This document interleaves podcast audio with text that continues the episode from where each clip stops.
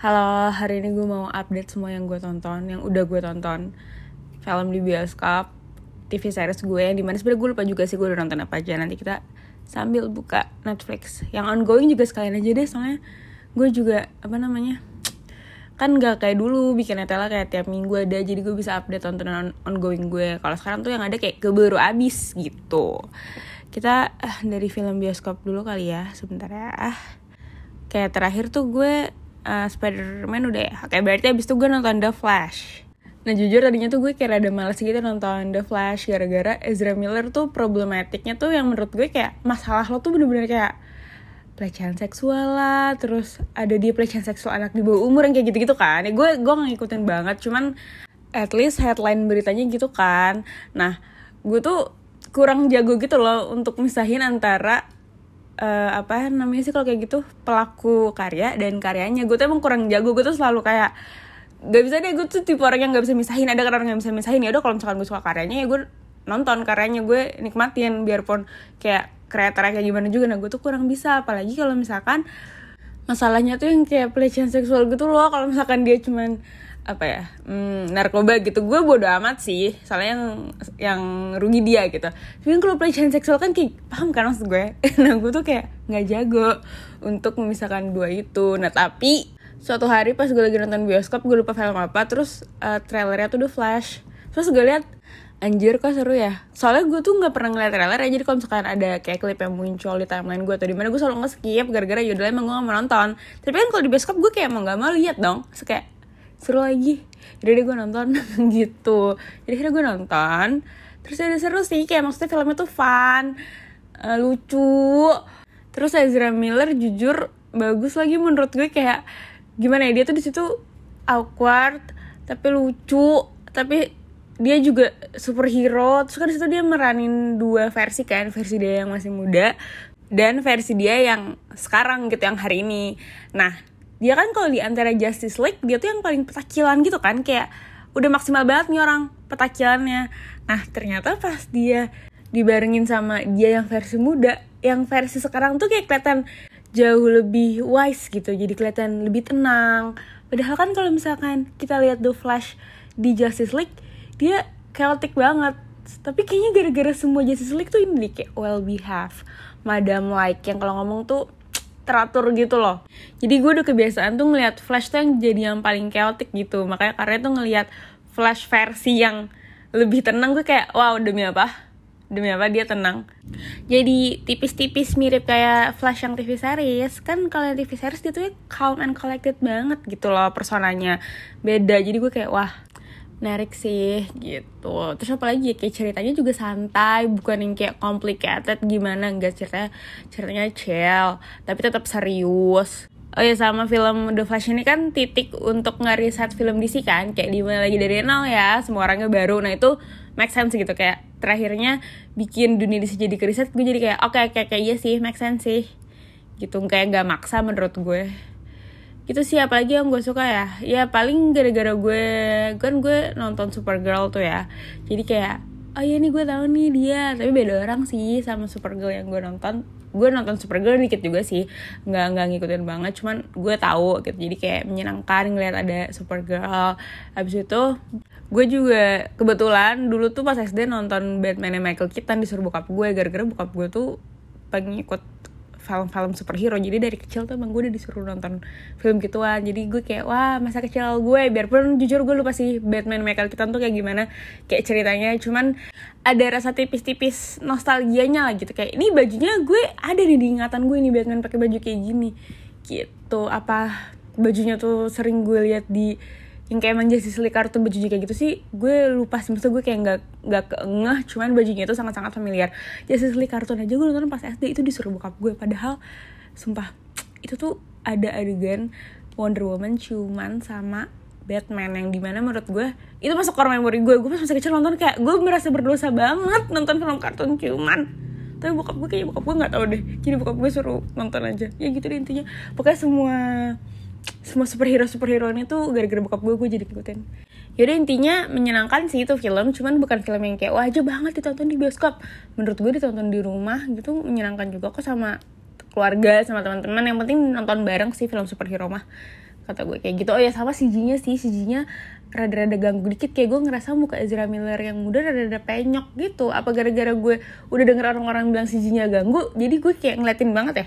Ya nggak tahu sih tapi kalau gue uh, kerasa CG-nya ganggu. Oke dah next. Elemental. Nah itu gue suka banget sih. Gue tuh pas nonton kayak ah hmm, kayak gitu. Terus selama nonton gue selalu bergumam itu. Menurut gue tuh cowok green flag banget biarpun rada-rada kayak lo bisa nggak stop nangis? Tapi tuh sumpah bagian tiap dia nangis tuh gue selalu ketawa. Terus pas ketemu keluarganya nangis juga gue kayak lucu banget lagi. Kayak lucu banget.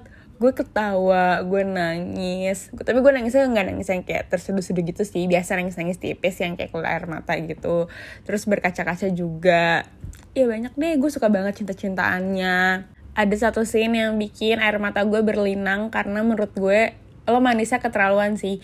Gue tuh emang tiap baca atau nonton cinta-cintaan yang adegannya terlalu manis gitu gue suka nangis. Kayak kenapa sih kok mereka manis banget? Gue nangis. Gitu. Yang gue suka ini btw yang mereka mau bersentuhan pertama kali. Kan ceweknya di situ kayak tantrum gitu kan bilang kayak kita tuh nggak bisa tahu barengan. Kayak gue aja kayak gue aja nggak bisa megang lo gitu. Kayak nggak ada kita tuh nggak ada masa depan. Tapi cowoknya kayak literally sampai aja kayak udah kita coba dari hal kecil aja pegangan tangan gitu. Tapi cowoknya kan tetap tetap nggak bisa gitu kayak sama aja kita tuh nggak bisa pegangan tangan. Sama aja tau gak sih? Ngapain lo nyoba hal kecil? Orang ujung juga kita nggak akan bisa. Terus di situ yang gue suka tuh cowoknya kayak he didn't budge. Kayak dia tuh stay still di situ senyum ngasih tangannya. Maksudnya di situ kan posisinya tuh cowoknya yang bisa mati gitu sebenarnya. Bisa apa ya menguap gitu gara-gara kena panas. Tapi di situ cowoknya kayak gue nggak apa-apa gitu. Tapi nggak even ngomong tau gak sih? Cuma diam senyum ngasih tangan. Kayak energi dia bilang gak apa-apa tuh kerasa banget biarpun dia cuma diem.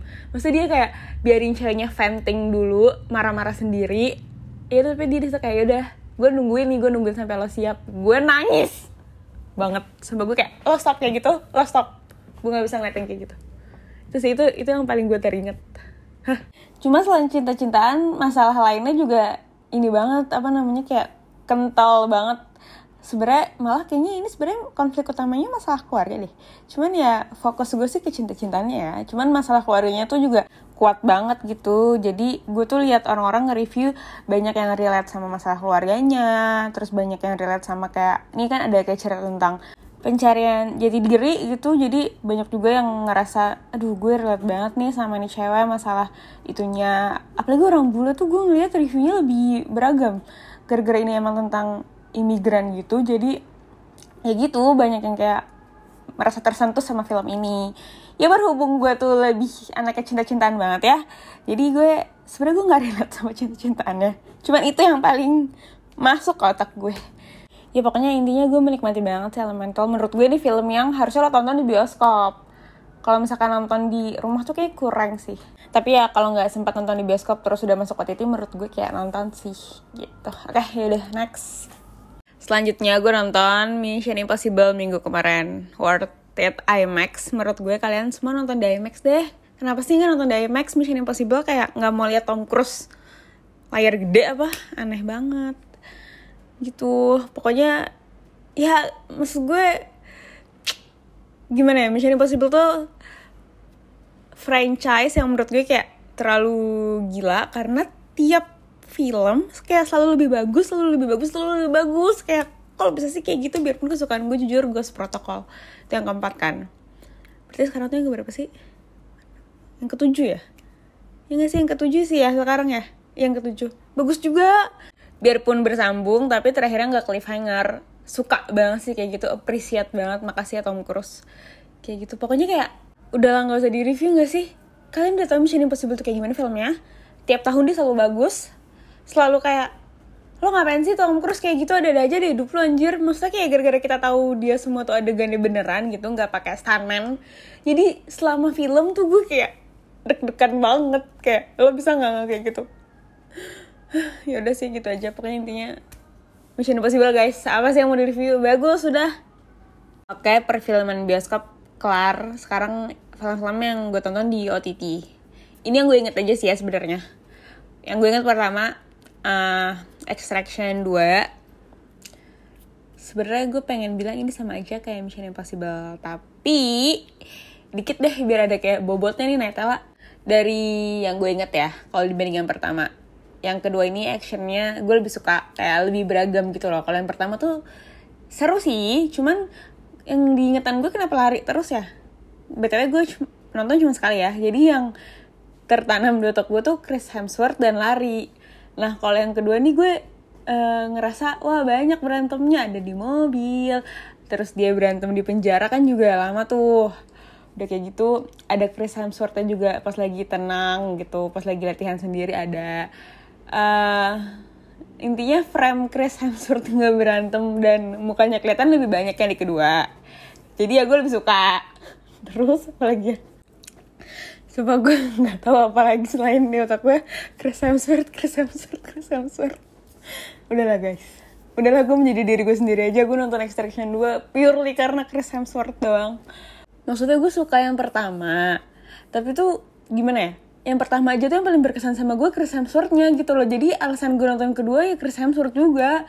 Bukan actionnya bukan apanya. Ya maksudnya actionnya seru cuman tuh emang gue nggak nggak begitu bisa nonton film yang model full action gini di layar kecil sebenarnya gue gampang bosan maksudnya kayak yang bener-bener action terus yang porsi dramanya dikit porsi komedinya dikit. Kan bener-bener kalau extraction tuh dari awal sampai akhir berantem doang. Karena itu tuh gue sukanya nonton film kayak gitu di bioskop. Itu juga gue baru nyadar setelah pandemi. Gue kira gue suka film kayak gitu di mana pun. Ternyata kalau nonton di laptop gue ngantuk. Gitu nonton di TV deh gue ngantuk. Kalau nonton di bioskop gue selalu senang selalu happy. Mungkin gara-gara ya suasananya juga yang kayak apa namanya soundnya gede terus semua orang juga fokus nonton gitu jadi ke bawah. Sementara kan kalau nonton di layar kecil banyak distraksinya gitu loh. Soalnya gara-gara itu semuanya berantem jadi kayak yaudah deh lihat HP berantem lagi berantem juga ntar juga paling menang orang masih berantem di awal gitu. Jadi kayak nggak fokus nontonnya. Sementara kan kalau di bioskop nggak bisa kayak gitu kan.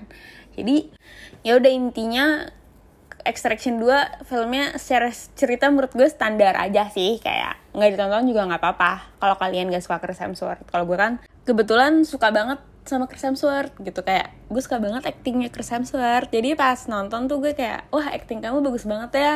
Gue terhibur. Kayak gitu. Oke okay, selanjutnya gue nonton One Cut of the Dead gue tuh tahu film ini bener-bener setelah filmnya selesai. Maksudnya kayak udah nggak ada di bioskop gue baru tahu ada film ini. Terus orang-orang bilang filmnya seru gitu. Terus gue selama ini penasaran banget tapi nggak tahu nontonnya di mana. Akhirnya baru masuk HBO kan akhirnya gue nonton. Menurut gue recommended banget banget banget banget. Cuma gue nggak bisa nyeritain sih. Kayak maksudnya gue nggak even bisa nyeritain apa yang gue rasain selama nonton film karena bakal spoiler gitu. Maksudnya yang gimana ya? Apa yang gue rasakan itu fix banget bakal jadi spoiler biarpun gue nggak nyeritain ceritanya gitu loh. Jadi menurut gue mendingan nonton aja tanpa tahu apa-apa. Ini juga sebenarnya dengan gue ngomong kayak gini itu juga bakal udah mengurangi nilai filmnya sih menurut gue ya. Gara-gara gue di twitter orang-orang udah bilang kayak gitu. Itu di otak gue udah kayak emang bakal kayak gimana nih? Emang bakal kayak gimana nih? Gitu. Itu aja udah kayak kurang menurut gue tapi gue paham juga orang yang emang kayak kerjaannya buat nge-review film di twitter bingung juga kan. Mau nge-review apa kalau nggak ada yang bisa diomongin? Jadi gue paham sih kayak yaitu adalah kata-kata paling minim untuk nge-review film gitu. Sumpah gue ya habis selesai nonton film ini gue iri banget sama orang yang nonton film ini di bioskop dan kayak bener-bener gak expect apa-apa gitu sama nih film. Gue iri banget sih gara-gara ya gue udah ada ekspektasi sama film ini. Gue udah hmm, bang film bakal kayak gimana nih udah kayak gitu. Udah deh, gak usah diomongin lagi nonton aja menurut gue. Oke. Okay. Terus film OTT terakhir gue nonton Tetris ini di Apple TV. Ini film baru kayak awal 2023 gitu. April atau Maret atau Mei pokoknya sekitar itu benar-benar masih baru banget. Jadi intinya ini tuh cerita tentang gimana game Tetris bisa mendunia. Bukan tentang gimana buat game Tetris gitu. Enggak, ini cerita perjalanan game Tetris setelah gamenya udah terbentuk gitu. Soalnya gue juga baru tahu si Tetris ini tuh yang buat uh, orang Rusia Dan timelinenya tuh pas lagi Cold War. Sementara di Rusia itu apa yang masyarakatnya buat itu tuh otomatis jadi punya negara. Sementara developer bukan developer apa sih namanya distributor game itu kan kebanyakan di Amerika. Jadi untuk minta hak lisensinya tuh kayak susah banget gitu loh. Jadi di film tuh tentang bisnis iya gara-gara antar si apa namanya uh, distributor di Amerikanya kan mereka berebut lisensi kan nah tapi politik juga iya gara-gara mereka mau minta lisensinya ke negara Rusia gitu yang lagi mereka aja lagi Cold War. Jadi seru banget sih sumpah deg-degan. Tapi deg-degannya tuh yang yang kayak fun gitu loh nggak deg-degan yang kayak di press. Kalau social network tuh menurut gue terlalu di press sih tuh film.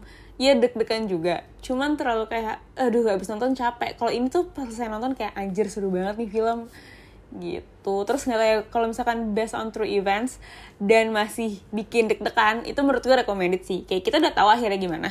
Cuman kok gue masih deg-degan ya? Gitu. Jadi menurut gue sangat sangat sangat sangat recommended sih Tetris ini. Nonton guys. Selanjutnya TV series yang lagi gue tonton atau sudah tamat.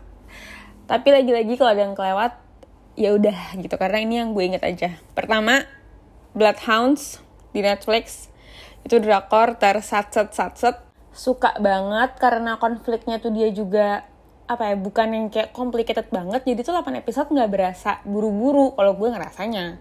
Gitu. Terus berantemnya seru terus dua tokoh utamanya juga chemistry-nya gue suka banget kayak kerasa banget kakak adeknya gitu saling backupnya tuh berasa banget. Gue suka juga nggak ada cinta-cintaan maksa yang dimasukin gitu kayak ya udah nggak ada cinta-cintaan oke okay, fine gitu suka terus apa lagi ya pokoknya intinya recommended sih bagi kalian yang kayak bingung mau nonton apa tapi pengen nonton tapi nggak pengen nonton yang kayak kelamaan Bloodhounds menurut gue recommended banget Terus habis kelar Bloodhounds, gue jadi kepo sama DP. Gue belum nonton, tuh kan mau ada season 2 kan. Nah, DP satu aja gue belum nonton. DP ya, sorry. Sorry, DP. Ya itulah itu gue belum nonton. Soalnya kata orang-orang tuh depres banget kan nah tapi gara-gara gue suka nih Bloodhounds habis itu modelnya kan sama kan kayak dua cowok ngejalanin misi bareng-bareng. Nah 8 episode tuh gue kayak pas nonton Bloodhounds gue butuh lagi gitu. Jadi gue nonton DP nah kalau DP tuh emang lebih drama gitu loh kayak setiap episode tuh beda cerita gitu kan. Nah itu tuh kayak dramanya ini banget. Bukan kayak drama yang kayak apa sih lo drama? Enggak. Apa sih sebutannya kalau kayak gitu ya ceritanya deh itu tuh lebih dalam lah dibanding si Bloodhounds. Jadi emang agak lebih capek nontonnya. Cuman di otak gue tuh gue kira tuh depresnya tuh segimana depres nggak segitunya sih. Mungkin gara-gara orang-orang bilang depres banget jadi di otak gue tuh udah kayak yang depres paling parah. Cuman ternyata masih bisa di tolerate lah. Gitu nggak yang jadi langsung sedih juga nonton itu. Kalau gue ya kalau gue.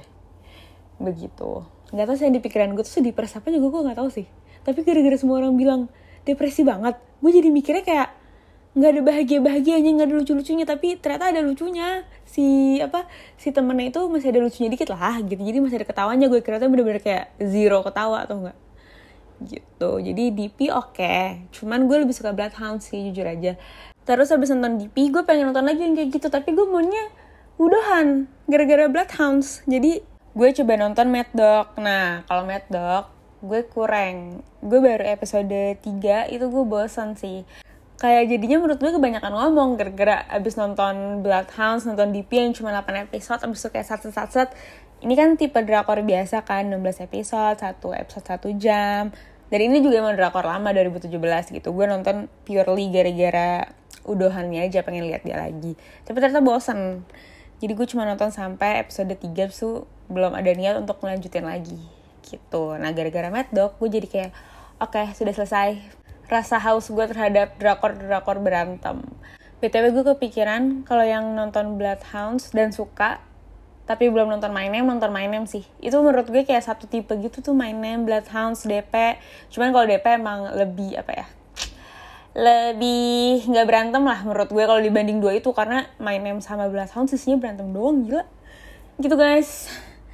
Oke apalagi ya oh iya Demon Slayer sumpah. Itu kan gue nonton ongoing ya. Gue suka banget season ini so far season kesukaan gue gara-gara season ini akhirnya gue baca komiknya. Kan komiknya udah tamat juga kan jadi gue kayak ya udah akhirnya selesai. Akhirnya gue tahu endingnya gimana bagus banget. Maksudnya kayak ini gue ngomongin animenya ya yang season sekarang bagus banget suka banget. Sumpah menurut gue kalian nonton deh Demon Slayer kalau belum nonton kenapa sih nggak nonton? Kayak jangan kayak adik gue sumpah adik gue tuh yang paling terakhir nggak menonton Demon Slayer gara-gara dia bilang anime mainstream. Gue kayak hah? Dia jadi mainstream gara-gara seru norak emosi banget gue sama adik gue ya salah dia tuh anak ini anak Gen Z yang maunya edgy gitu sumpah gue benci banget. Sama adik gue adik gue bukan sama Gen Z. Gitu intinya nonton guys. Sumpah seru banget si Demon Slayer.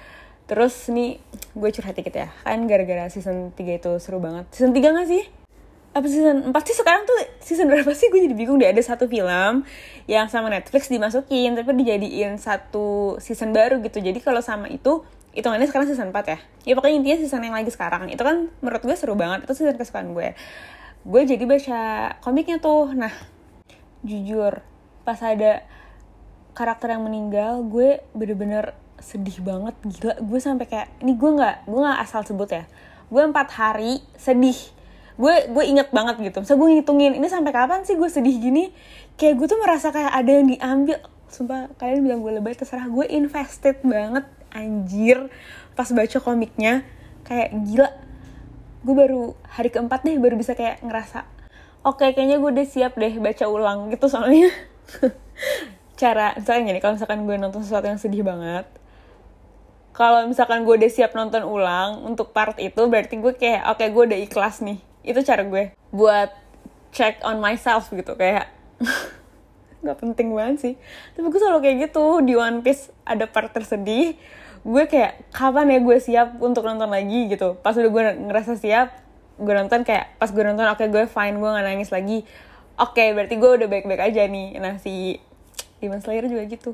Pas hari keempat gue baca lagi gue kayak oh ya udah nih. Oke okay, okay, gue gue udah nerima. Gitu karena jujur gue gak terima kalau ada karakter mati. Gara-gara udah terlalu udah terlalu attach gitu loh gue. Anjir lo kesel banget gue. Yaudah intinya kayak gitu. Pokoknya gara-gara season 3 gue jadi baca komiknya. Terus gue jadi suka banget. Dan komiknya udah tamat juga. Jadi menurut gue kalian nonton sekarang Demon Slayer. Gara-gara enak banget di Netflix yang tadi gue bilang. Di apa filmnya aja tuh udah dimasukin dijadiin arc sendiri gitu. Jadi nggak usah ngetik dua kali buat nonton filmnya. Sumpah menurut gue bagus banget. Terus kalau misalkan udah apa namanya udah selesai season yang sekarang masih pengen lagi komiknya udah tamat apalagi yang ditunggu. Kalau kayak One Piece nih sekarang gue nungguin komiknya per minggu. Gak enak banget perasaan kayak gitu. Jadi menurut gue udah sih nonton Demon Slayer sekarang. Kalau ditanya nonton Demon Slayer dulu apa One Piece dulu? Demon Slayer dulu kalau udah tamat abis nonton Demon Slayer baru nonton One Piece. Gitu guys. Oke okay. terus apa lagi? Udah sih tinggal yang ongoing doang. Yang ongoing gue lagi nonton Jujutsu. Itu kan masih yang season baru masih episode 1 eh episode 2 ya. Cuman gue belum nonton episode 2 jadi belum ada yang bisa gue omongin. Terus gue juga lagi nonton Succession. Nah itu gue baru season 1 kan itu sampai season 4 kan. Nah season 1 nih so far masih kayak oke okay lah gue bakal lanjutin season 2 cuman belum mood gara-gara capek ya ternyata nonton Succession tuh kayak lo harus fokus nontonnya terus nih orang ngeselin nih orang ngeselin nih orang maunya apa ribet banget hidup lo semua kayak gitu. Jadi butuh apa ya butuh mental yang siap untuk nonton Succession. Tapi so far season 1 gue suka. Terus gue percaya kalau ini bagus karena menang Emmy tuh banyak ya dia dia tuh lumayan banyak sih menang Emmy tau gue. Terus di Emmy sekarang juga dapat nominasi banyak juga kan. Jadi gue kayak gue punya ekspektasi tinggi sama lo. Lo harusnya bagus sih. Biarpun White Lotus gue nonton gue nggak suka. Dan dia kemarin juga menang banyak Emmy tapi kalau White Lotus tuh gue sampai season 1 episode 3 aja gue udah kayak ah gue gak bisa gue gak bisa nonton ini Gak suka si Succession season 1 gue tamat sih dan gue pengen nonton season 2 gitu jadi gue punya harapan yang tinggi sama Succession Oke, okay, udah sih gitu aja. Panjang banget tau hari ini, sumpah banyak banget yang gue omongin. Karena menurut gue ini, uh, kalau nggak hari ini, gue nggak tahu lagi mau ngomonginnya kapan. Bisa jadi nggak gue omongin. Karena besok gue mau nonton Barbie dan Oppenheimer gue agak yakin abis gue nonton mereka berdua gue nggak akan ada mood untuk ngomongin film atau tontonan gue yang lain. Jadi bener-bener now or never konsepnya. Maka karena itu hari ini gue tumpuk semua. Btw besok gue nonton Barbie dulu baru Oppenheimer. Jujur gue excited banget tau buat besok asli. Terutama Oppenheimer sumpah gue lama banget gak nonton film Christopher Nolan di bioskop. Gila. Terakhir tuh jauh sebelum pandemi kan dan Kirk oh my god can't wait sih gue besok Terus film yang gue tonton terakhir sebelum pandemi itu tuh juga filmnya Greta Gerwig, Little Women. Itu tuh gue nonton di bioskop bareng sama 1917. Jadi kayak kenapa ya? Gue nonton filmnya Greta Gerwig selalu kayak pas lagi ini apa namanya movie marathon gitu. Kan gue nonton Little Women tuh barengan sama 11 di hari yang sama. Udah nggak penting banget sih kenapa ya gue malah curhat? Ya udah guys oke. Selesai Nutella hari ini sampai ketemu di Nutella selanjutnya. Bye